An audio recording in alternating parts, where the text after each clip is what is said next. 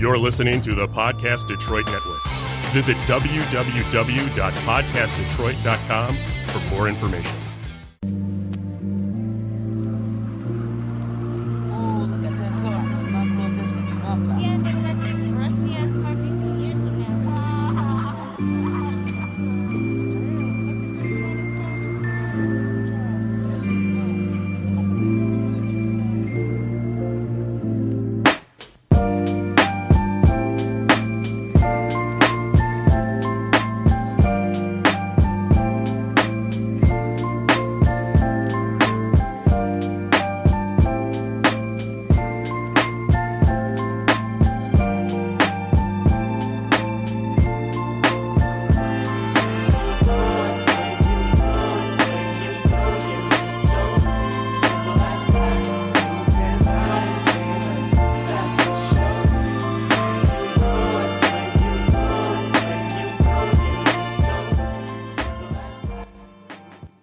Good afternoon. Welcome to Conversations and Meditations. I'm your host, Virgil Verix, and uh, today is the 13th of uh, October, 2018.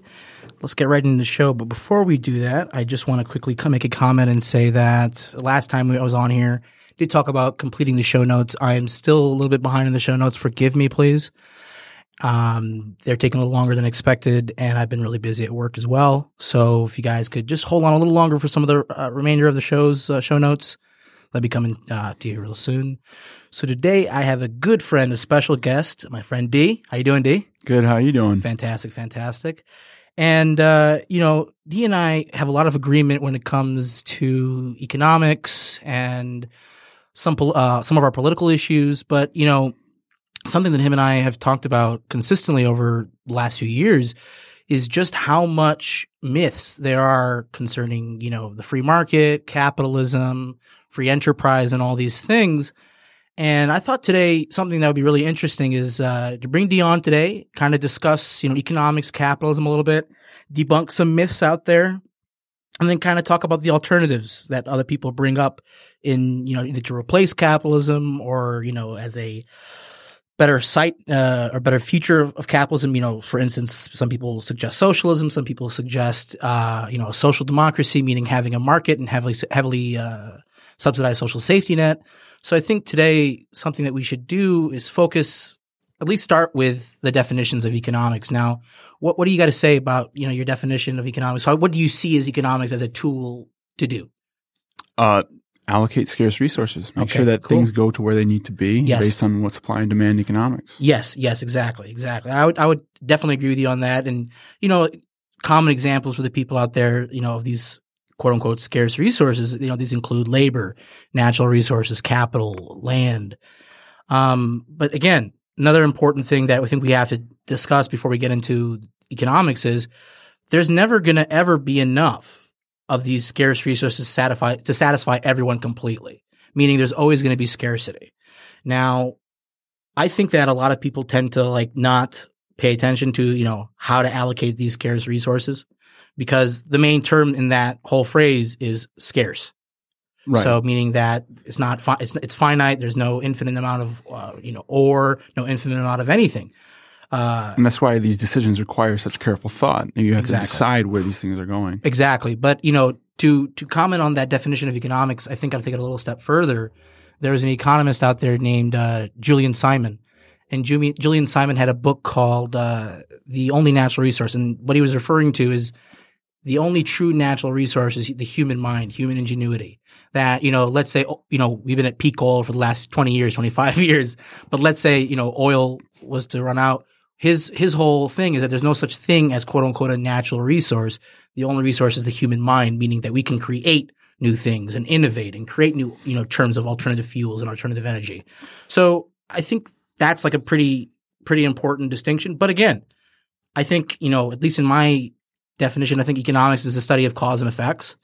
And primarily it should focus. So economic policies are, are mostly, you should only judge, I mean, I would say you should only judge economic policies by their consequences and incentives versus their goals and motivations because some of the worst things in the world were done with, you know, the best intentions Right. you know so i i think that's a problem but you know since we got that defined what would you what would you say capitalism is Um,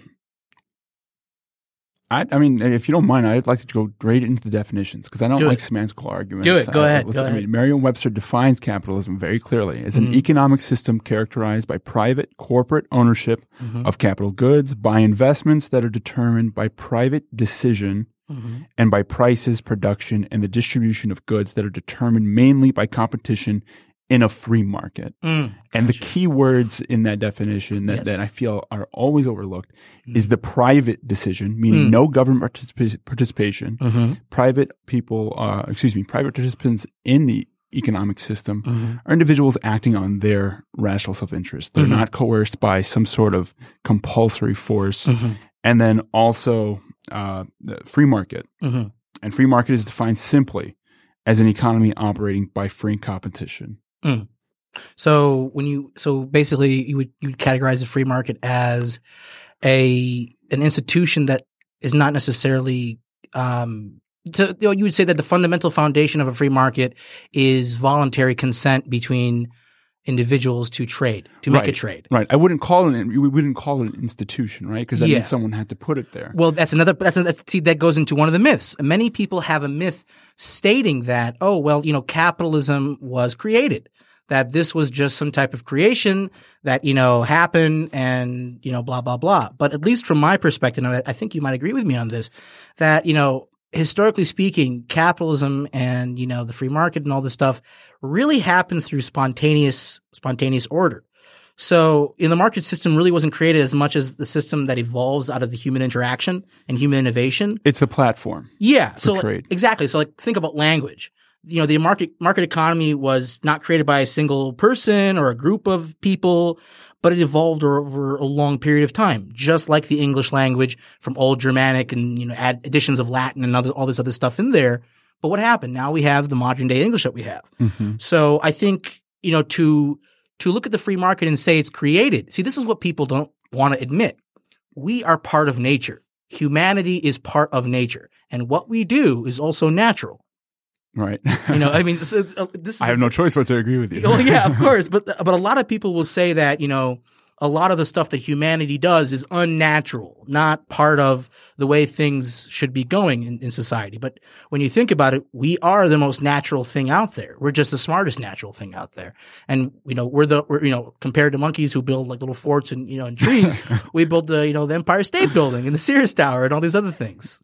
So, I, like like you said, it's it's it's important to distinguish that there isn't a a group of people, you know, creating the system. It happened through spontaneous, natural, spontaneous order. And the point is, it's, a mutual transaction that occurs within this platform. It's mutual, but it's also voluntary. And that's another Right. thing that you mentioned. Like, there's no coercion. When we when we say voluntary, what do we mean?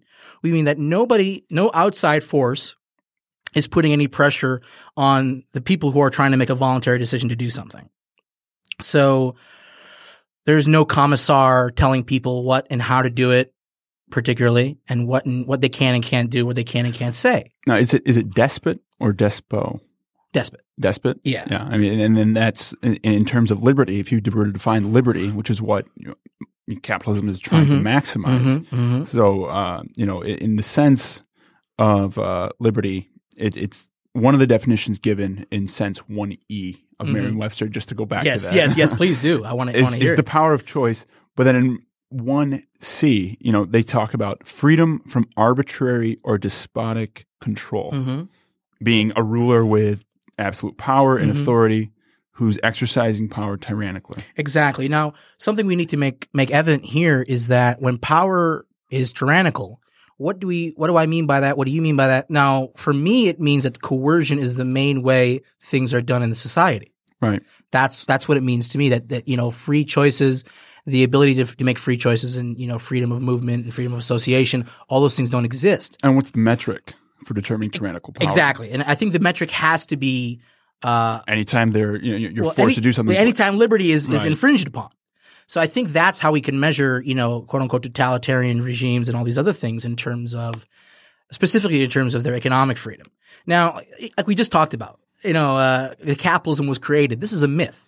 Well, correct me if I'm wrong. Please go Well, how did how did the name of capitalism come about? Wasn't it Marx when he was writing Das Kapital describing this system that that it was finally called capitalism? Mm-hmm. Yeah, or am I wrong? I mean, From what I understand, I, I believe that characterization is correct.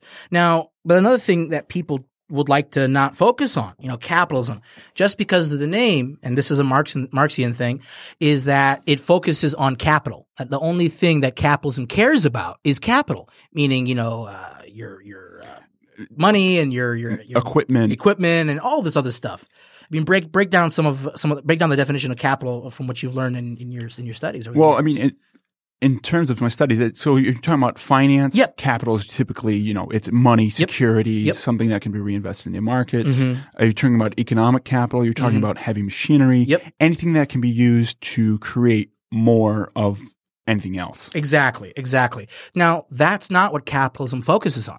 But most people would like to say that that's what it focuses on and that's what's going on.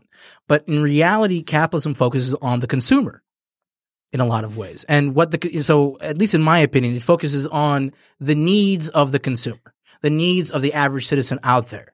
And what do businesses and entrepreneurs do? They create goods, they create things, they create services that, that feeds the need of the people based on supply and demand, right? Well, I- don't know, because I mean, because if we're saying that, then we're saying that th- they're separate participants in the market. I Well, think no, the I- I business, don't the think so. consumer, I- they're the same people. Well, I, exactly. I mean, ultimately, they're the same people. But what what I'm saying is the distinction I'm trying to make, at least, is that the the that businesses depend on consumers willing to buy their products and services. the general demand in the market. Exactly. If they do not provide, so for instance, So it could be business to business. yeah, exactly. It doesn't matter No, who. right. Consumers are consumers.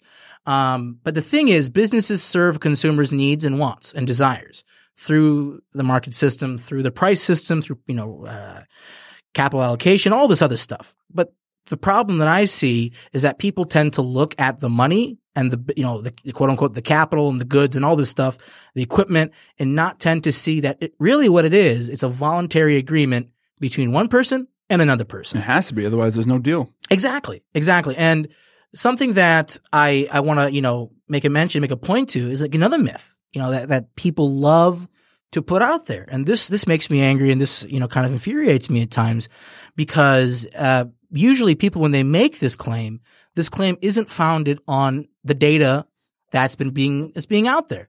So I'm just going to give. Uh, the, so basically, the claim is that capitalism makes the rich get richer and the poor get poorer. This is a fundamental Marxist Marxist critic, you know, criticism of capitalism. When Marx criticized capitalism, this is one of his main things that he criticized. That when he saw capitalism, the rich were getting richer and the poor were getting poorer. I think Andrew Crowner, you would disagree. but, yes, you know. exactly, exactly, I know? exactly. Um, but again, this is this is something that with a little bit of research, people can look into and people can figure out. Like, you know what? Maybe that isn't the most accurate way or the most accurate estimation of what's going on in the world. So I've talked about this before, and I wanted to bring it up today because you know the quote unquote capitalism is making the rich get richer and the poor get poorer. So over a billion people have been lifted out of poverty since 1990, right? A billion people. It's a lot. Yeah. In And- anyone exactly. scale, In yeah. tw- in 20 years, you know, man, people were, com- you know, this is, I'm talking about $1.90 a day, horrible, terrible poverty. People were able to get themselves out of a billion people. And this is not my numbers. This is not some capitalist um, institution that gave these number out. This is the UN, mind you. This is the UN.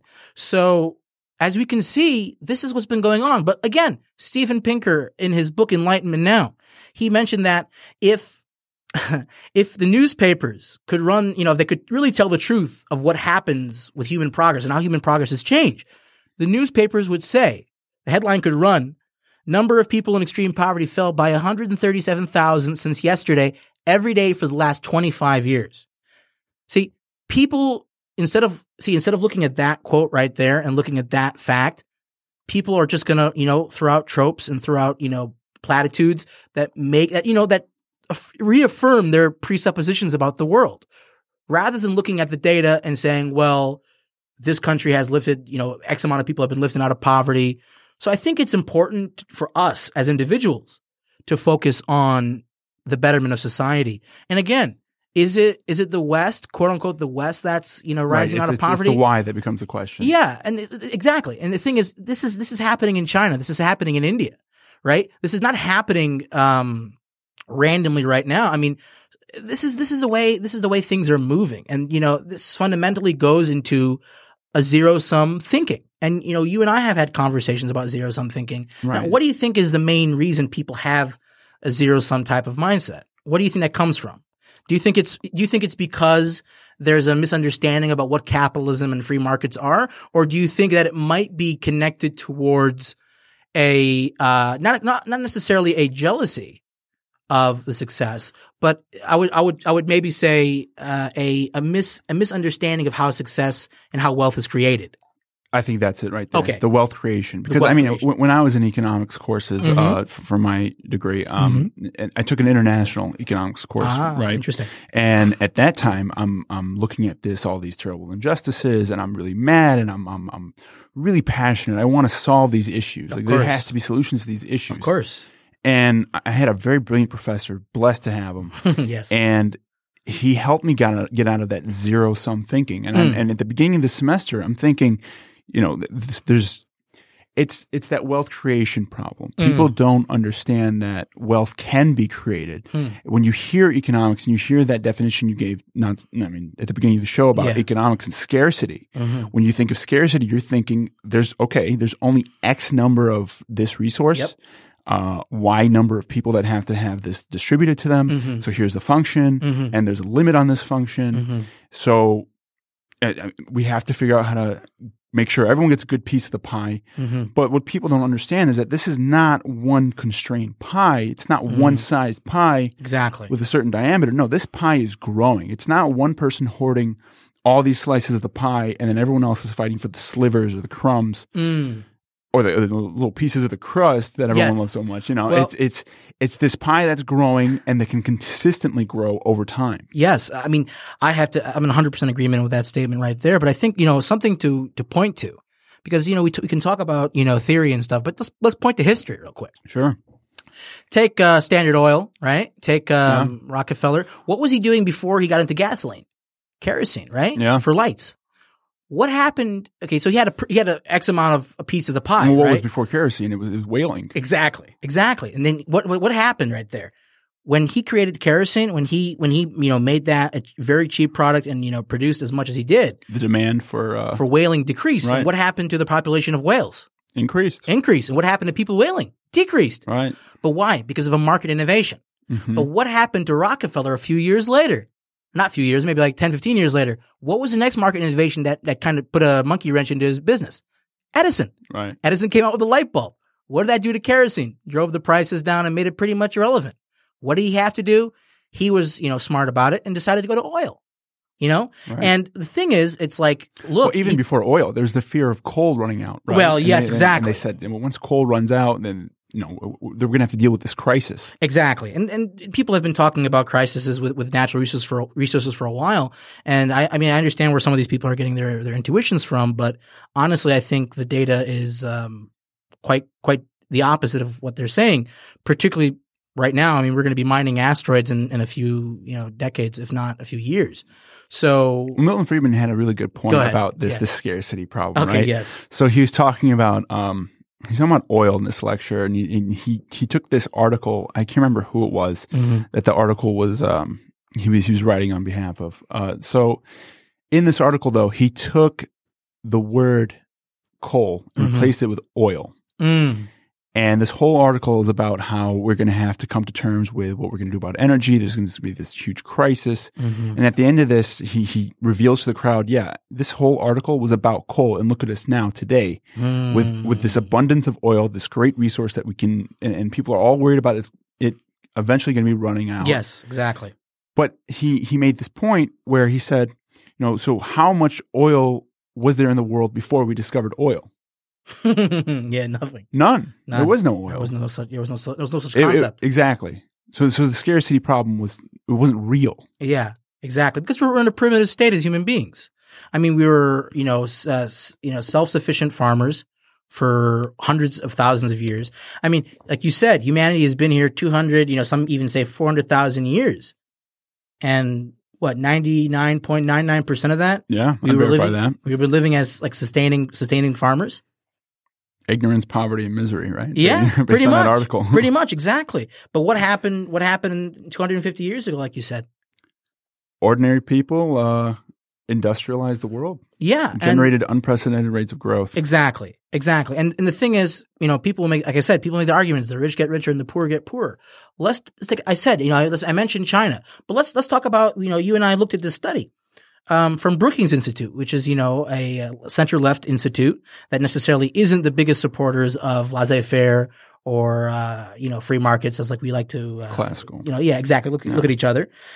Um, so something they said that I found interesting. So today, as of today, in the world, and this was done last last month, the end of last month, fifty percent of the population, about three point eight billion people, classify or live in households with enough discretionary expenditure to con- be considered middle class or rich. Okay, by 2030, and let me get let's get let's get the numbers down real quick. So by 20, 2018, September, you had 630 million people that are poor. Three point, which is horrible, terrible. 3.16 billion that are vulnerable, that are, that are, you know, they're on the line become, becoming poor again and becoming middle class. And then you have the middle class, which are 3.59 billion. And then you have the rich at 200 million. So right here, we can see something. Quote, the rich get richer and the poor get poorer. Okay. So that's the numbers. And we talked about a million people getting lifted out of poverty since the, you know, since the 1990s. So you see right here that the numbers is not in the favor of the rich getting richer necessarily, Right. but it's necessarily showing that the poor are getting less poor. The richer population is obviously Well, growing. the richer population is growing. So that's the numbers of today. Now let's get into the numbers of the future. So this in, by 2030, Brookings Institute has said that the middle class will have dominance. So remember how we said that the poor were 630 million? By 2030, that number should go down to 450 million. Remember how we said that the vulnerable were at 3.16 million? They're going to be going down to 2.3 uh, I mean, excuse- 3.16 billion. It's going to be going down to 2.3 billion. You know, basically a reduction of a billion people pretty much. But what is most interesting to me is that the middle class is going to be growing by 1.7 billion people by 2030. And the rich, of course, is going to be only going up by 100 million. So as, as, as this is shown to me, this is, this, as this is, you know, giving me an insight. This shows that, you know, when people say the middle class is disappearing, the middle class is, you know, going away. Where? well, as far as I'm looking worldwide, the middle class is growing and it's the poor and vulnerable that are going away. So you take Good. this, take this, it's very good. we don't like those people. we only like them when they have money. exactly right. So that's that's a whole other thing that people like to to to throw on us, particularly people that you know who are pro liberty, who are pro markets, pro free markets, pro capitalism. What they basically would say when we any any of the points we brought today Right. will instantly say that oh well you guys don't care about the poor, you don't care about here. That's I care about them enough to give them money. well, exactly. yeah, right. But the thing is, like, what I care about most importantly when it comes to the poor and the impoverished and the people that have worked hard Right. to, you know, make make a life for themselves is, you know, especially as somebody whose family are immigrants and, you know, hearing the immigrant story of, you know, my, my dad's uncle, my great uncle who came here in 29 and, you know, he had no money in his pockets, opened up, a, opened up a business at the beginning of the depression, you know, right at the heart of the depression. Start out. you know this is this is the struggle. Exactly. And this is the struggle that people live through. But what's nice to know and what's vindicating and it's beautiful is that this is starting to disappear. The idea that there's going to be poor and vulnerable people is starting to disappear meaning people are being lifted out primarily because liberalization of their governments liberalization of their economies right mm-hmm. this is starting to take place now at a at such a crazy rate that the majority of the world you know, it already is the majority of the world is middle class, but it's going to continue to become the majority of the world. So this is the problem I have with that, with that type of, you know, BS identification that the middle class is disappearing. According to what? According to who? Right. Are these numbers coming from, you know, uh, Venezuelan, you know, uh, you know, uh, um, university? Because income, because inequality, the middle class are disappearing from Venezuela very well. I mean, the government did a great job doing that.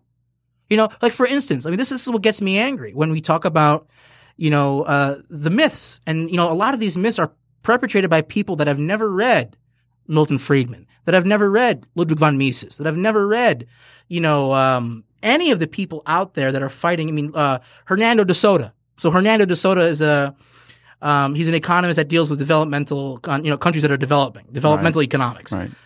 I mean, this guy has article after article, book after book, proving with data and statistics and numbers that show that after these policies, you know, Western, you know, quote unquote, free market liberal policies, Which are essentially not policies. well, Just, exactly. just get out of the way. People don't give the Well, poor yeah. enough credit for making the right decisions. well, and, and and again, that's and that's something I that mean, the issue. about. I mean, I'll give credit to, to people who say, you know, um, the, the poor are, are constrained by certain circumstances, Yes. and their risk aversion may be higher because they can't afford to take that loss, Exactly. economic shock. exactly. Absolutely fair, Yes. but getting out of their way is the best policy, as opposed to. And- I mean, I mean, obviously you have to extend credit. That's Yes. why private organizations like microfinance institutions spring up, and and you're able to extend certain lines of credit for for these poorer people to get out of. But but if I've read uh, this book, Poor Economics, right, Mm-hmm. and in poor economics, there's not one end all be all solution. Mm-hmm. It's not government aid. It's not, for example, giving uh, free nets Mm-hmm. to people. And and a lot of these people, are the- it's all, it's all cultural. They're, they're- Yes. they're, poor people who won't take the free net because it's free. Mm-hmm. Mm-hmm. You have to charge something because there's uh, either suspicion behind it Mm-hmm. or there's pride culturally. Yes. Exactly. And you know, when when you when you talk about this stuff, people you kind of went out on a digression right No, there. but it, it, it's fine. It's fine because because it's all really it's really all connected because people will go ahead and say that you know, for instance, another thing that uh, corporations in particular and capitalism leads to globalism. And that, you know, globalism destroys cultures and, you know, exacerbates inequality and, you know, but like we pointed with the numbers, that's not true. right. But another thing, a beautiful thing about capitalism, it's all focused on the idea of trade. It's all focused on the idea that, but what, what happens with trade? Not only do um, goods get traded, customs, And ideas. cultures, I, cultures, ideas, principles, these get traded too. So not only is capitalism enriching the world in terms of a monetary way, it's also enriching the world in terms of culture. Looking back at history, I mean, who's your favorite uh, example of that? Well, I, I mean, I could say it. I mean, go ahead, go ahead. Alexander. Yeah, yeah, exactly. And you know, to be to be frank with you, there's a there's another great saying out there that like when it comes to trade, if goods are not going beyond between borders, armies will eventually. Right.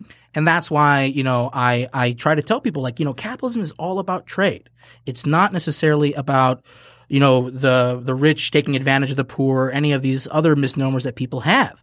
But then they, then they get angry and they say, well, look, corporations, CEOs get these obscene profits at the expense and the, you know, of the consumers and the workers. Now, something that, you know, we talked about, and this is, you know, earlier today, Right. I mentioned Carl Menger, the founder of the Austrian school. His idea about, you know, time calculation and time perception is that when you are a, when you are working and getting a salary, if you get paid every two weeks, you're guaranteed that salary every two weeks. Right. Yes. If you are a, you know, a entrepreneur, you're not necessarily guaranteed a, sa- uh, guaranteed profits. No, and, and that salary has to be paid. Otherwise, you don't have employees that next week. Exactly. And what happens with a lot of people, but the thing is like most people don't understand payroll. And those payrolls are on credit. Thank you You may much. have not even taken a profit yes. yet. Thank you very much. And a lot of people, they have their payrolls through a line of credit. And what happens? They get themselves in debt. So uh, there's a misunderstanding of how the business, business cycle works and how businesses work. And I think this fundamental misunderstanding makes people believe that, oh, the CEOs are completely destroying and ravaging their workers and everything like this. But again, to, to, to, to reiterate that point, I, I mean- I don't see a gun to the head of the, heads of those workers. yes, speak on that, please. I, I don't know if I want to. Well, no, I mean, speak on in the sense of like, nobody is forcing these people to work Right. there. You know, like um, we talked about the other day, uh, Amazon and what's going on with Amazon and how that's getting, you know, um, totally uh, misunderstood. You know, people were trying to tell me that, oh, look, Jeff uh, Jeff Bezos got uh, bullied by uh, a couple senators here and there Right. to uh, to make the wages fifteen minimum dollars a wage. But what people don't understand, you know, as uh, economist Peter Schiff wrote, he said that Bezos is no fool. He's going to reduce his headcount, Right. step up his automation efforts to eliminate as many low skilled jobs from Amazon. Then he's going to lobby Congress to increase the minimum wage for his competitors that still employ low skilled workers. As these competitors will lack the resources to automate like the Amazon does, you know, the capital they have, they will be driven out of business and all their workers will lose their jobs. Less competition will make it easier for Amazon to raise its prices. Now, who's guaranteeing that? exactly. Well, who's who's the actor? I mean, there's one the, the capital C word in there. yeah. Exactly. It's, legislation that's going to guarantee that. Congress. Lobby Congress. Yeah. Exactly. But the thing is, is what people don't understand is that why it's funny now because people are like, oh, Bezos is uh, is promoting this. They think he's doing this out of the kindness of his own heart, or they think he's doing this because he actually cares. No, no, no. And you know, people are like thinking, oh, he's. Uh, when I say care, when I say care, I mean care that he thinks that they think they he cares about the minimum wage the same way they do, Right. and that's not the way he's looking at it. And the one thing that I think also maybe we should have cleared up earlier. Please, it- it- please it's do. You don't want to say that that there is no greed Of course, in capitalism. Of course, there's greed. Of Everyone has course, of greed. course, Um, of course. There are people who are acting. there was greed in, the Soviet self- Union. There's greed in Venezuela right now. Right, but, but which which Doesn't matter where which platform guarantees that someone with maybe some more virtue Mm-hmm. has the opportunity to compete as well? Exactly. It's only And cap- that's capitalism. It's only it's the only system in the world that So has if I- if lifted think- poverty out. If I think poverty, Bezos is absolutely despicable, then, then you know, without Congress acting on his behalf, yes. I can come in and potentially try and create a business that competes. Well, that's see, this is what people need to understand about it too.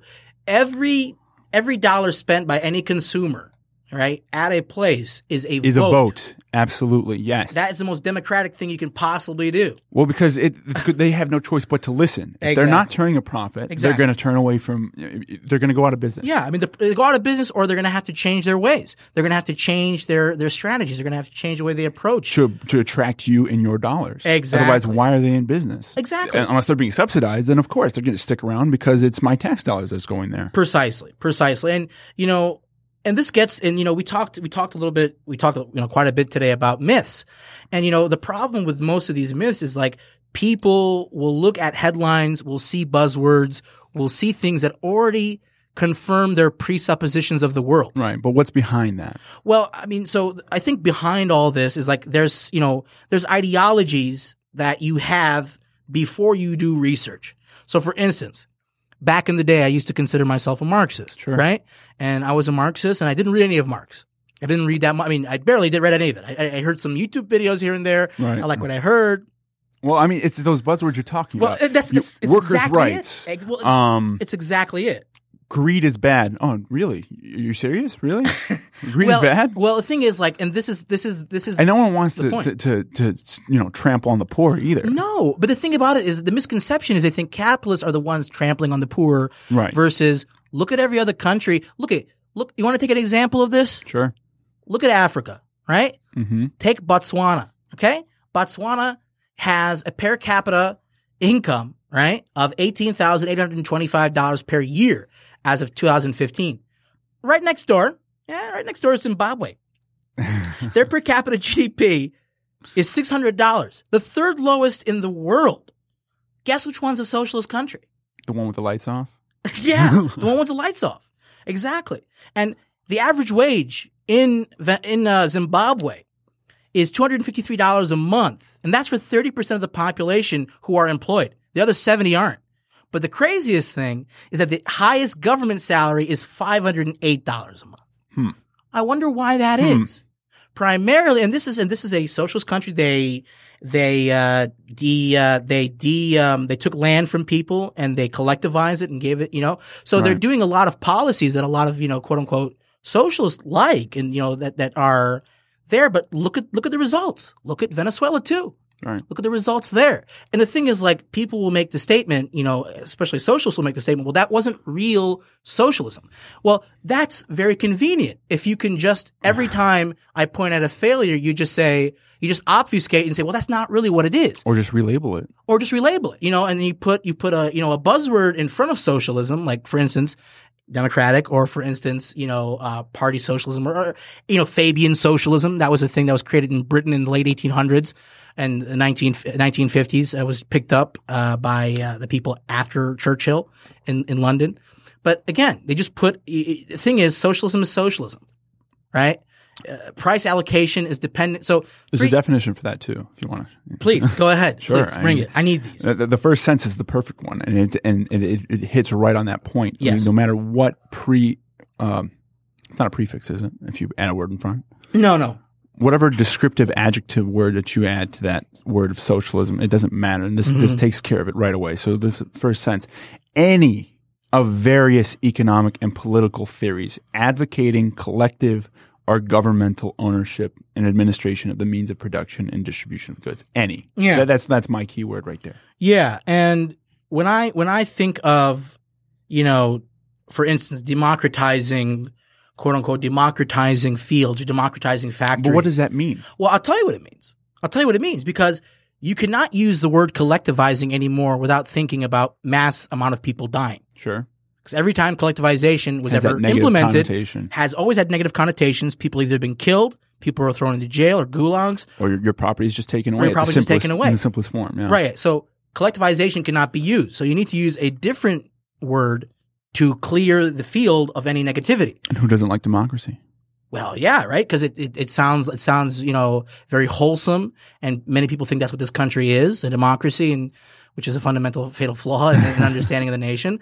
But yeah, I mean that's the problem. And the thing about the thing that gets me you know most angry about this in particular is that there has there I mean there is so much evidence right now, and this is why I changed my mind when I was a Marxist, primarily because I read Marx, right? Right. I read uh, Bakunin, uh, uh, Bukhakin, yeah, Bakunin, yeah, and then I also read Kropotkin, and you know Bakunin and Kropotkin are both you know anarcho-syndicalists, you know, you know anarcho-communists basically.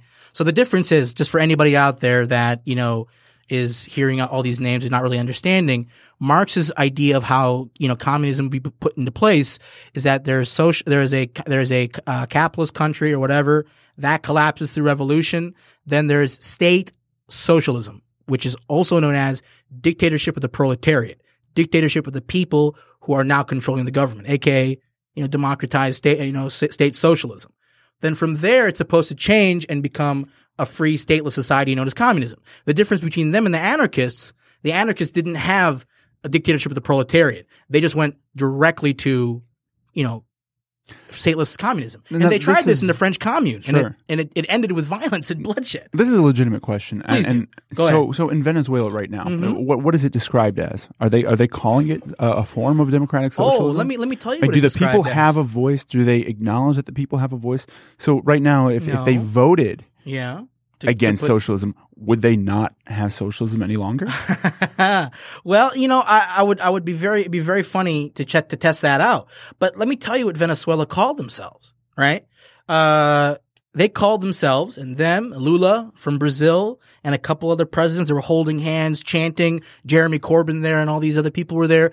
And nice photo op. very nice, very nice photo op, very nice optics. And what did it, what they were they, what were they saying? This is demo, this is socialism in the 21st century.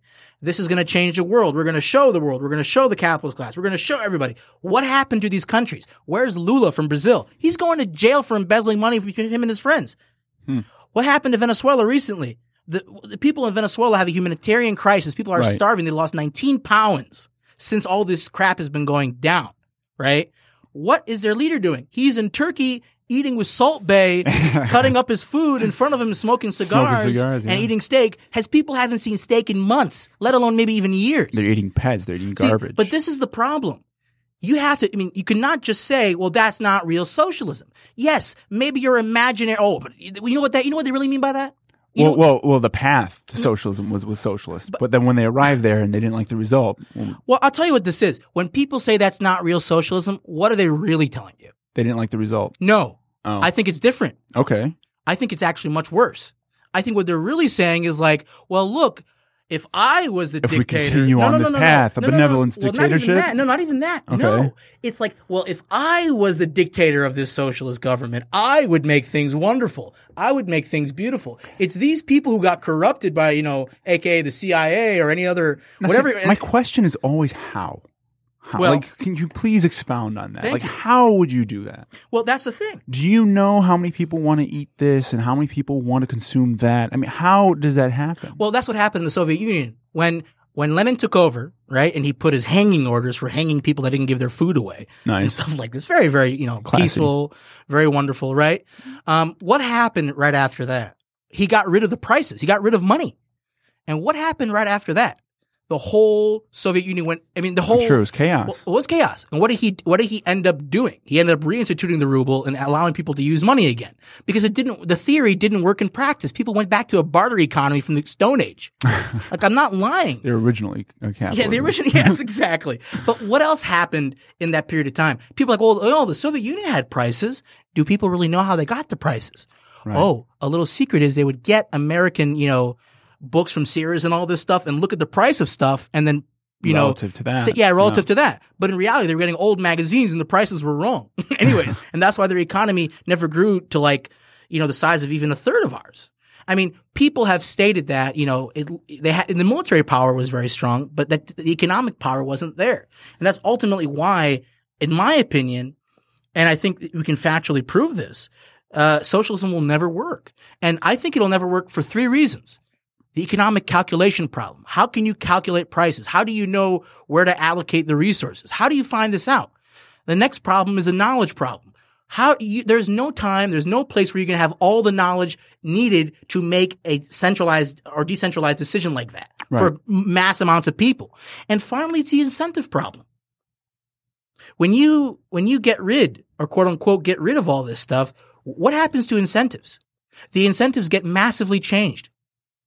Especially people who are on that margin. Well, exactly. Between leaving between leaving the lower class and, and getting those uh, government programs or, exactly. and, and then moving into the middle class. Well, it, if I make one extra dollar, yeah. all this stuff is taken away from me, and I'm I'm I'm working, you know, x number of hours a week, and and, and whereas opposed, I'm just sitting on. I'm not. I don't want to be vulgar, but Yeah, but the thing is, like, you know, Mises and Hayek, they both talked about, like, they argued that, you know, economic calculation is only possible through the information provided through market prices. And that, you know, bureau- bureaucratic or technocratic methods of allocating the lack, you know, the lack, you know, allocating the resources rationally doesn't really work out. And who determines the rational? Re, al, excuse me. Who who determines the rational allocation of those resources? Well, exactly. But then this has to go into Well, it has to be the consumer that, that knows what they want or he, he or What- she wants. What changes? What happens? I'll tell you what happens. It's going to go towards quote unquote the common good or the public good. Yes. That's what they say. Right. But who determines what's a common good? Who determines what's a public good? Well, the people at the top who think that they know best for those at the bottom. See, and this is what you happened- don't know what you want. Well, this is what happened. Let in- me help you get See, this there. is what this is what happened. you said it so perfectly, man. This is what happened in in the Soviet Union. So, I mean, in the Soviet Union, a lot of things happened that people don't understand, and people will say today, "Oh, that wasn't that wasn't socialism. That wasn't." Co-. What, they considered themselves socialists. USSR, United Socialist Soviet Republics. you Can you know, refresh my memory on what Nazi stood for? yeah, uh, uh, National Socialist Party of uh, Germany. Yeah. National Socialist Workers Party of Germany. Excuse me. so, um, yeah, but the thing is, what happened after that? After they realized that the failure, the failure in Marxism really was that you know you had to wait for the masses to revolt or wait for capitalism to collapse economically. I don't- I don't think that didn't happened. happen. Yeah. That doesn't happen. What? What? So that's a failure. That's one failure that Marx had. What do you have to do next? So the next in- iteration of that was what Lenin did. Try an intellectual vanguard, the industrialized version. And then Mao, he tried the industri- you know, intellectual vanguard, the agrarian version, you know, the, the, the, you know, the agricultural version. Right. What happened in both those countries? Mass murder, death, um, pollution like nobody's ever seen. Heard of Chernobyl? You know, all these places, right? All and the thing is, like, they were a complete government-run society. What happened to all the regulations they had for Chernobyl? How come that happened? If that's the case, how come we didn't have as catastrophic failure as they did? And we had Well, catastrophic. the, the answer failures. always is, well, next time we'll, we'll foresee this. Well, We'll exactly. prevent this. Exactly. With more regulation. more regulation or more whatever. But the thing is, this is what people are are trying to imagine as socialism as. You need so right now, a lot of people think you need an intellectual vanguard. You know, this intellectual class to because, for instance, and this is how mystical communism actually is. Right. At the end of the day, well, uh, who knows what the proletariat wants? Nobody really knows, but we need we need a person to commune with the proletariat. It's kind of like religion. We Right. need someone to commune with God to tell us what God wants. It's like the same thing with comedy. We need someone to commune with the proletariat who knows what the proletariat wants, aka Lenin. Can you enlighten me? Uh, definition of proletariat. So this is a uh, proletariat. So this is a very interesting definition, and basically it means workers or working class people. Um, historically, in you know, it originally started as the lowest class citizens in ancient Rome. That's Okay. where that term originated. The Okay. lowest class citizens in ancient Rome. But what it meant during Marx's time was middle class. Ah, That's what it meant. okay. Really, Pro, I mean, pro- I mean, basically, a working class, right? So from what you just said, they they, they were champions of the middle class. Suppose, yeah, suppose, and the and the lower classes below them. Okay. right? Or no, excuse me, not the middle class. Sorry, sorry, sorry, sorry. The low, the lower class. Okay. What bur- so what bourgeoisie? they were the bourgeois. but the bourgeois, the bourgeois, the bourgeoisies. Those were the middle class, Right. Right? And then the capitalist class, you know, that's in, a, in addition to them as well. But that's what the proletariat is. That's what it stands for, right? Is the working class, the workers, um, the masses. That's another term. And when you say use. commune, um, you're using that in, in terms of what? What's happening when they're trying to com? You're using that as a verb. what, what, what was what did I Uh, say? the, the intellectual class is trying to commune. Oh, commune. So meaning that means like so. For instance, uh, when who knows? So when I say who knows what the proletariat wants, Right. meaning nobody can know what that is. You need a person who understands what the proletariat. All these intellectuals calculating the error out of well, everything. yeah, and we can we can figure it out. need- yeah, and the thing is, like, you need someone. You need a figure right. to commune with them, to discuss with them, and they can tell you the things. And this figure will then implement what the what the masses want, and that's what happened under Lenin, and then and after that Stalin.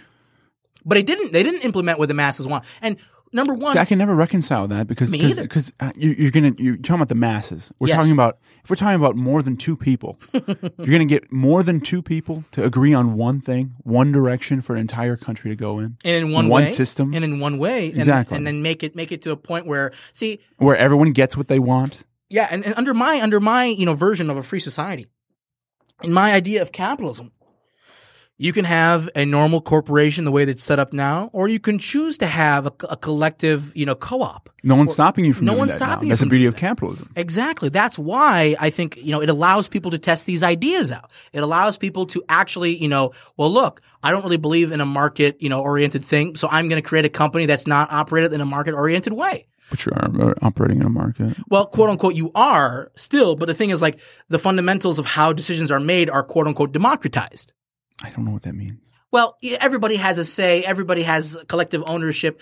So, in, in some way or another, it's it's again, it's a lot of buzzwords. There is again, there Can is we a- can we break? Maybe I, I I was shame on me for not getting the the definitions of that. What is collective ownership? So collective ownership. So this goes to a, a few different things. So, okay. So let's start with self ownership, Okay, right? So self ownership is the idea and the belief that you own your body, you own your labor, sure. right? In terms of you own the ability to sell your labor off to the highest bidder.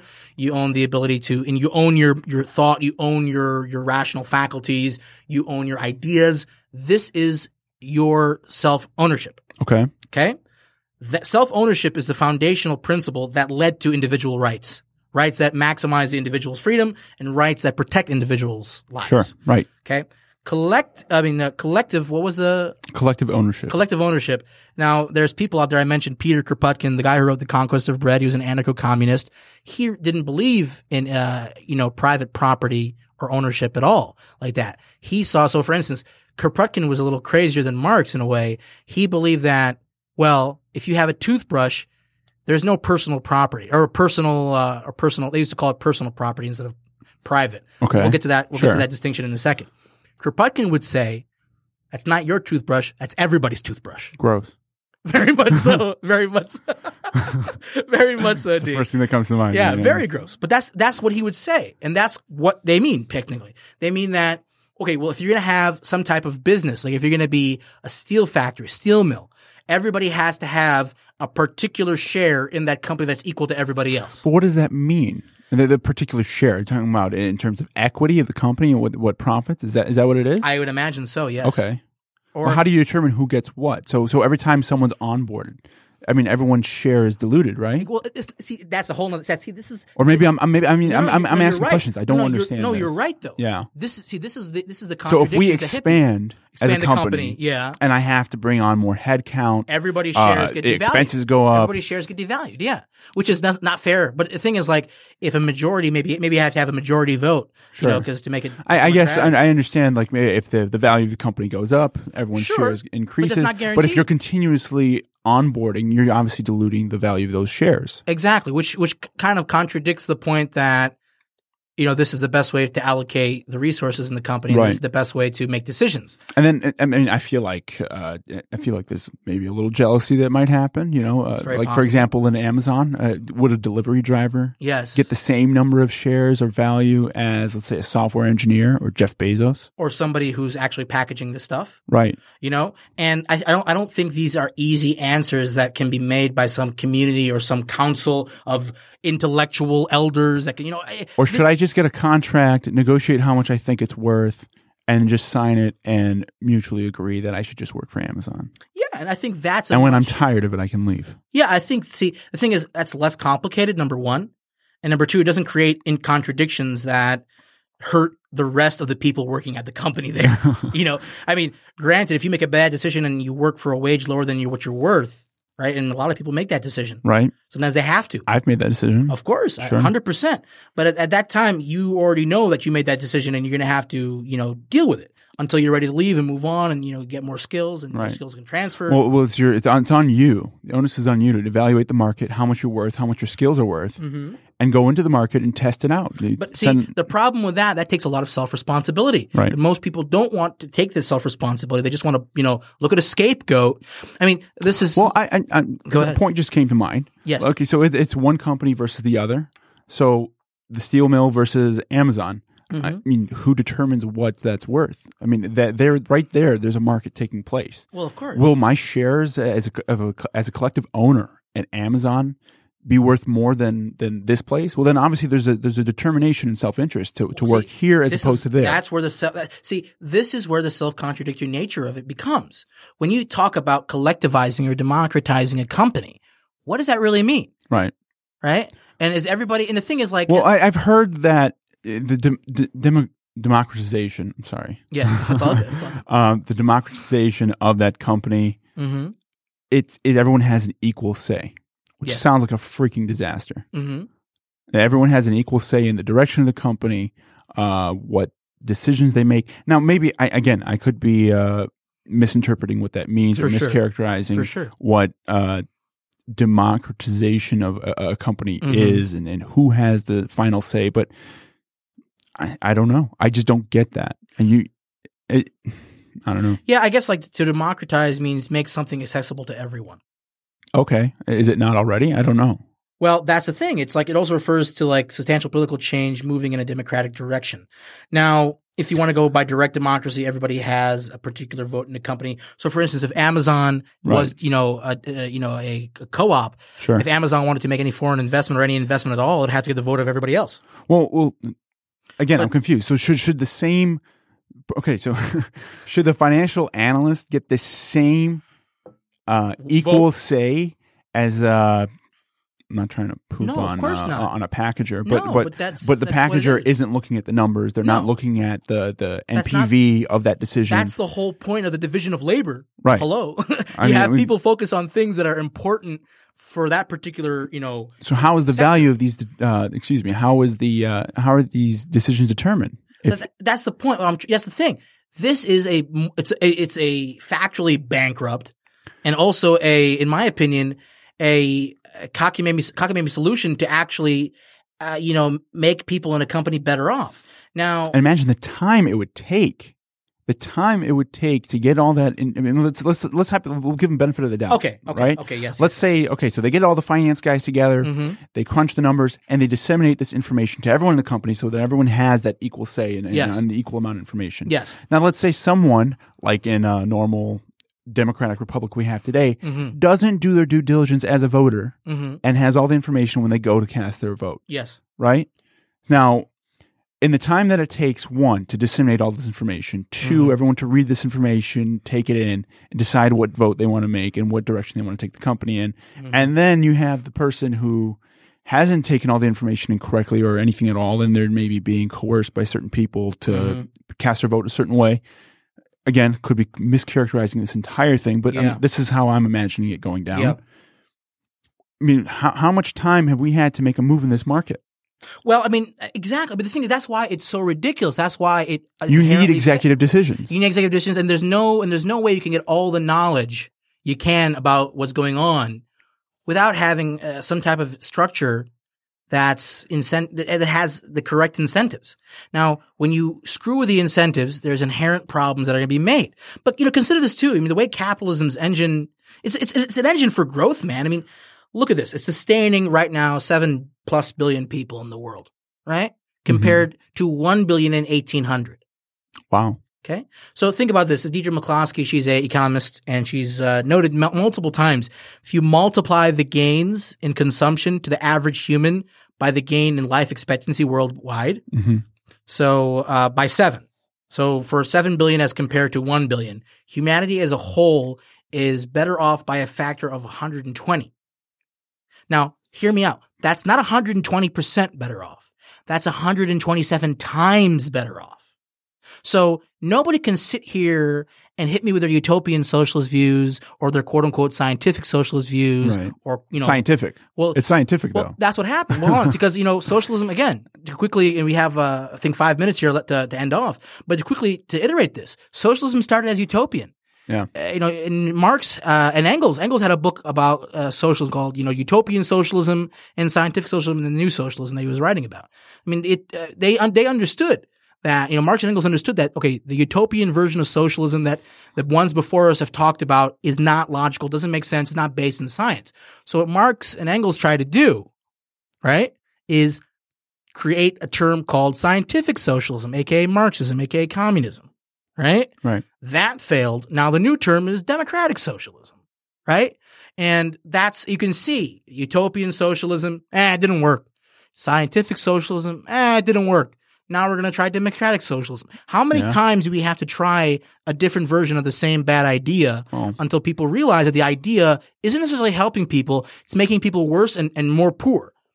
More poor. And that quote right there by Deirdre McCloskey about the amount of people that have been, you know, how, how much the world's better off. You cannot tell me with the data from there, the data about the middle class growing, the data about China and India, a billion people in the last 30 years have been lifted out of poverty. You cannot tell me and look at me straight in the face after you hear these, Right. after you get this information. You cannot sit here and tell me that socialism and that capitalism hurts people and make pe- people more poor. well, yeah. What was, what was going on in 1800? Nothing.